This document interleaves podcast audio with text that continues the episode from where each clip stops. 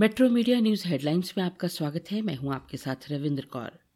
प्रधानमंत्री नरेंद्र मोदी ने स्वास्थ्य क्षेत्र को अनदेखा करने को लेकर कांग्रेस सहित अन्य दलों पर निशाना साधते हुए कहा कि देश में चिकित्सकों की कमी से सभी परिचित थे, लेकिन इस समस्या पर पूर्ववर्ती सरकारों ने ध्यान नहीं दिया। उन्होंने कहा कि भविष्य उन समाजों का होगा जो स्वास्थ्य सेवाओं में निवेश करते हैं। प्रधानमंत्री मोदी बुधवार को वीडियो कॉन्फ्रेंस के माध्यम से तमिलनाडु के विभिन्न हिस्सों में चार हज़ार करोड़ रुपए की लागत से तैयार हुए 11 मेडिकल कॉलेजों और चेन्नई में 24 करोड़ रुपए की लागत से निर्मित केंद्रीय शास्त्रीय तमिल संस्थान के नए परिसर का उद्घाटन करने के बाद कार्यक्रम को संबोधित कर रहे थे।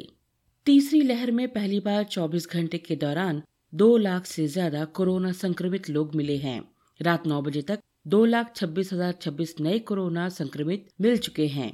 लेकिन इनमें से 355 लोगों की मृत्यु हो गई है। पिछले 24 घंटों में दिल्ली में सत्ताईस नए मामले सामने आए हैं।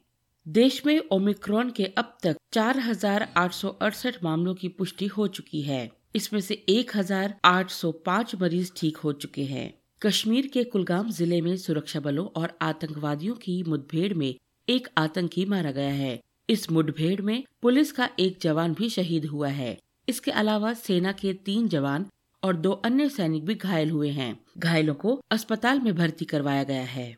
जसप्रीत बुमराह की शानदार गेंदबाजी की बदौलत यह न्यूजीलैंड में बुधवार को तीसरे टेस्ट के दूसरे दिन दक्षिण अफ्रीका की टीम पहली पारी में 210 रनों पर ऑल आउट हो गई, जिसमें भारत को 13 रनों की बढ़त मिली।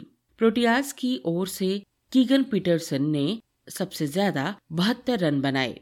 घरेलू शेयर बाज़ार में बुधवार को लगातार तीसरे दिन भी शानदार मजबूती का रुख बना रहा।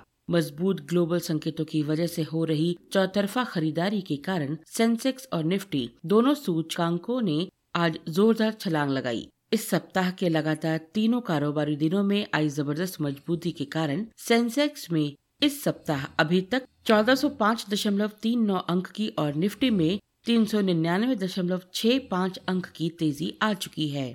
इन खबरों को विस्तार से पढ़ने के लिए आप लॉगिन कर सकते हैं W W W dot metro media live dot com पर। धन्यवाद।